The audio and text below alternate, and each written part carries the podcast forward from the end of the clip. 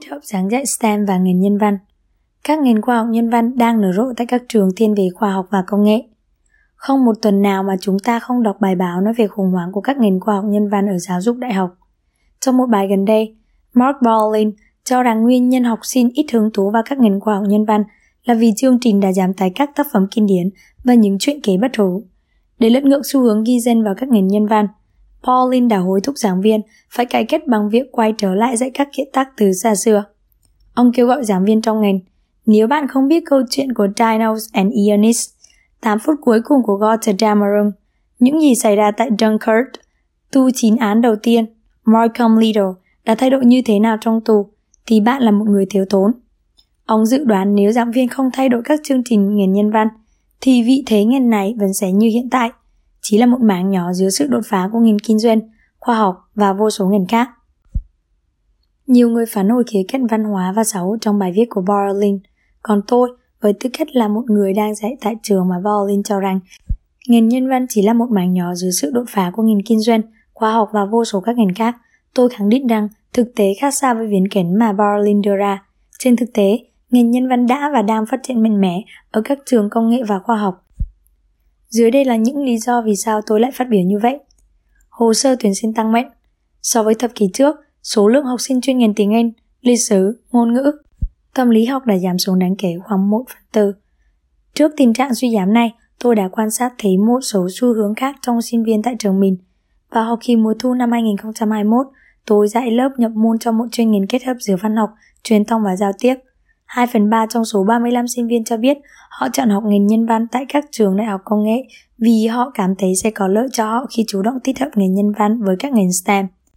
Họ nhận thấy tất biết các môn nào trái và nào phải sẽ là một trở ngại, cản trở họ giải quyết những vấn đề nghiêm trọng mà con người đang gặp phải. Hầu hết trong số họ muốn kết nối các dự án cùng với sinh viên STEM, tận dụng những trải nghiệm giáo dục kết hợp ý tưởng với khoa học và công nghệ và xem tơ ca là ngôn ngữ kỹ thuật thay vì tất biết hoặc là công nghệ hoặc là Tơ ca như trước giờ người ta vẫn hay phân loại. Việc liên ngành không quá mới mẻ với học sinh. Tại hội nghị góc nhìn nhân văn tại các trường đại học thiên về công nghệ do trường đại học công nghệ Georgia Tech tổ chức vào năm 2019, các giáo viên trên khắp nước Mỹ đều chia sẻ rằng sự quan tâm và việc đăng ký nhập học vào các liên ngành nhân văn đang phát triển mạnh hay ít nhất thì cũng đang phát triển ổn định. Môi trường cộng tác các học giả ngành nhân văn thường than thở về tính chất đơn lẻ trong phần lớn công việc của họ, không chỉ kể từ khi dịch bệnh xuất hiện. rất chuyên khảo về học thuật thường được tác giả viết một mình, vẫn được xem là tiêu chuẩn vàng để đánh giá sự thành công trong sự nghiệp cũng như là tiền đề để được tuyến vào biên chế. Mặc dù đây cũng là thực tế tại trường đại học công nghệ, nhưng những nghiên cứu hợp tác và trao đổi giữa các học giả với nhau vẫn diễn ra thường xuyên và các công trình đóng tác giả được khuyến khích và tích cực khen thưởng. Một số quỹ hỗ trợ nghiên cứu tại trường tôi còn yêu cầu các nhà nghiên cứu phải hợp tác không chỉ với đồng nghiệp cùng khoa mà còn với đồng nghiệp từ các khoa khác trong trường. Nhờ đó, trường tôi đã tạo ra một hệ sinh thái làm việc nhóm và tư duy đa ngành. Tương tự, các công trình khoa học ngành nhân văn trước đây chỉ thiên về tư tưởng thì nay được đan xen thêm tính cấp thiết và khả năng áp dụng thực tiễn để mang lại sản phẩm nghiên cứu hiệu suất cao, đa dạng và thú vị. Đồng thời, sự hiện diện của các nhà nghiên cứu khoa học hệ sau tiến sĩ làm cho ranh giới giữa người học và người dạy trở nên phức tạp hơn. Các công trình nghiên cứu do sinh viên phụ trách, thực tập và công trình khoa học có sinh viên đại học, sinh viên sau đại học, sau tiến sĩ, giảng viên, nhà khoa học, giáo sư cùng hợp tác đã xóa nhòa ranh giới và sự khác biệt trong vai vế. Thay vào đó, tất cả mọi người cùng nhau đi sâu để tìm cách giải quyết các vấn đề khó. Ở trường đại học công nghệ, thất bại được xem như một phần tất yếu của nghiên cứu khoa học. Trong lĩnh vực nhân văn, nếu ý tưởng của bạn bị đồng nghiệp cho là sai, nó có thể đồng nghĩa với việc kết thúc sự nghiệp của bạn. Tuy nhiên, điều này ngược lại ở lĩnh vực khoa học. Thất bại được xem như là một giả thuyết cần để quan sát và đo lường nhiều hơn, sau đó có thể đưa ra những thí nghiệm mới. Kết quả của việc hợp tác và thử nghiệm thường mở ra những cái nhìn mới cho các học giả khoa học nhân văn. Điều này sẽ không xảy ra nếu họ cứ làm việc mãi trong các trường nhân văn theo kiểu truyền thống. Kinh phí bên ngoài các cơ quan tài trợ tư nhân và nhà nước ngày càng nhận ra những lợi thế của việc đưa ngành nhân văn kết hợp vào các ngành khoa học và công nghệ. Tuy nhiên, những gì các cơ quan này chú ý đến ngày nay không phải là việc thuê một nhà nhân văn kỹ thuật số đơn độc mà là sự kết hợp thực sự của cả hai bên. Ví dụ, tại Georgia Tech, chúng tôi có các nhà văn làm đồng hướng dẫn viên trong khóa đào tạo kéo dài cả năm dành cho sinh viên chuyên ngành máy tính, chuyên ngành truyền thông máy tính và có hội đồng chương trình giảng dạy bao gồm các đồng nghiệp khoa học máy tính, nghệ thuật và nhân văn. Trung tâm Giáo dục Nghệ thuật Tự do, tích hợp kỹ thuật số của chúng tôi nhận được tài trợ từ quỹ Andrew W. Mellon, không phải là để mang lại các kỹ năng kỹ thuật đến cho sinh viên và giảng viên, mà để giúp họ kết hợp các môn nhân văn với khoa học, kỹ thuật và các chương trình khác. Chúng tôi có nhiều chương trình liên kết giữa các trường văn học, truyền thông và giao tiếp với các thiết kế công nghệ, máy tính tương tác, thư viện, ngôn ngữ hiện đại, âm nhạc và tâm lý học. Sự hợp tác về mặt tổng thể này đã mở ra nhiều cơ hội tiếp cận với các nguồn tài trợ mà các học giả khoa học nhân văn khó có thể tiếp cận. Do đó, họ có thể hợp tác với tư cách là đồng nghiên cứu chính hoặc cố vấn để nhấn mạnh quan điểm rằng lấy con người làm trung tâm cho các dự án trị giá hàng triệu đô la là hết sức cần thiết.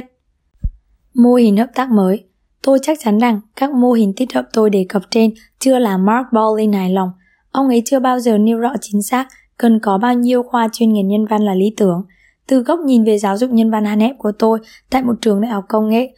tôi đề xuất một mô hình mà ở đó bộ môn STEM không phải là mối đe dọa cho các ngành khác. Tôi có thể hình dung một mối quan hệ hợp tác phát triển mạnh mẽ, mang những quan điểm nhân văn vào đơn vị STEM. Tất nhiên, để xây dựng được mối quan hệ này, các bộ môn STEM cần phải chủ động chào đón các phương pháp và thực hành khoa học nhân văn. Branches from the same tree báo cáo năm 2018 của Viện Hàn Lâm Khoa học, Kỹ thuật và Y học Quốc gia đã thiết lập các chương trình giáo dục tích hợp nhân văn và nghệ thuật với khoa học, công nghệ, kỹ thuật, toán học và y học. Chương trình tích hợp này mang lại kết quả học tập tốt. Một số kết quả là tăng cường kỹ năng giao tiếp, tư duy phản biện và làm việc nhóm, cải thiện lý luận không gian trực quan, làm chủ nội dung, động lực và hứng thú học tập. Ngoài ra, còn có các kết quả tích cực khác như tỷ lệ học sinh hoàn thành chương trình học cũng được cải thiện, điểm trung bình tốt hơn, tỷ lệ tốt nghiệp cao hơn. Hơn nữa, thực tế cho thấy rằng hội nhập ảnh hưởng tích cực đến việc tuyển dụng, trao cơ hội làm việc cho phụ nữ và các nhóm thiểu số trong khoa học và kỹ thuật. Dựa trên những kết quả tích cực này, Học viện Quốc gia đã đề xuất mở rộng viện tích hợp liên ngành trong tương lai ở cấp độ các khóa học, chứng chỉ và toàn bộ chương trình cấp bằng. Đây là một bước phát triển đột phá như Laurie Rodman và E. Michelle Ramsey đã ghi nhận trong sách hướng dẫn quyết định quan trọng đại học, trường nghề và thiên hướng chọn ngành nhân văn. Các trường học và trường đại học sẵn sàng phát triển các mô hình tích hợp liên ngành này bao gồm cả giáo dục chuyên nghiệp sẽ có chỗ đứng đặc biệt trong giáo dục đại học trên toàn quốc và toàn cầu, giúp chuẩn bị cho sinh viên trước những nhu cầu thay đổi liên tục của lực lượng lao động thế kỷ 21. Tại sao lại kết hợp chặt chẽ và có mục đích giữa các ngành khoa học nhân văn và STEM lại cần thiết như vậy? Trong một thế giới công nghệ ngày càng phát triển, các mô hình lấy con người làm trung tâm và sự sáng tạo không nên tách biệt dựa trên các ranh giới đã được phát triển để đáp ứng nền kinh tế tri thức vào cuối thế kỷ 19 và yêu cầu giáo dục phổ thông được phát triển sau hai cuộc chiến trên thế giới. Thay vào đó, các mô hình này nên được thiết hợp và định hình công nghệ giáo dục mới, hợp tác với các bộ môn STEM, đồng thời khẳng định sự phù hợp và giá trị của các mô hình này như là một phần của trải nghiệm giáo dục toàn diện mới.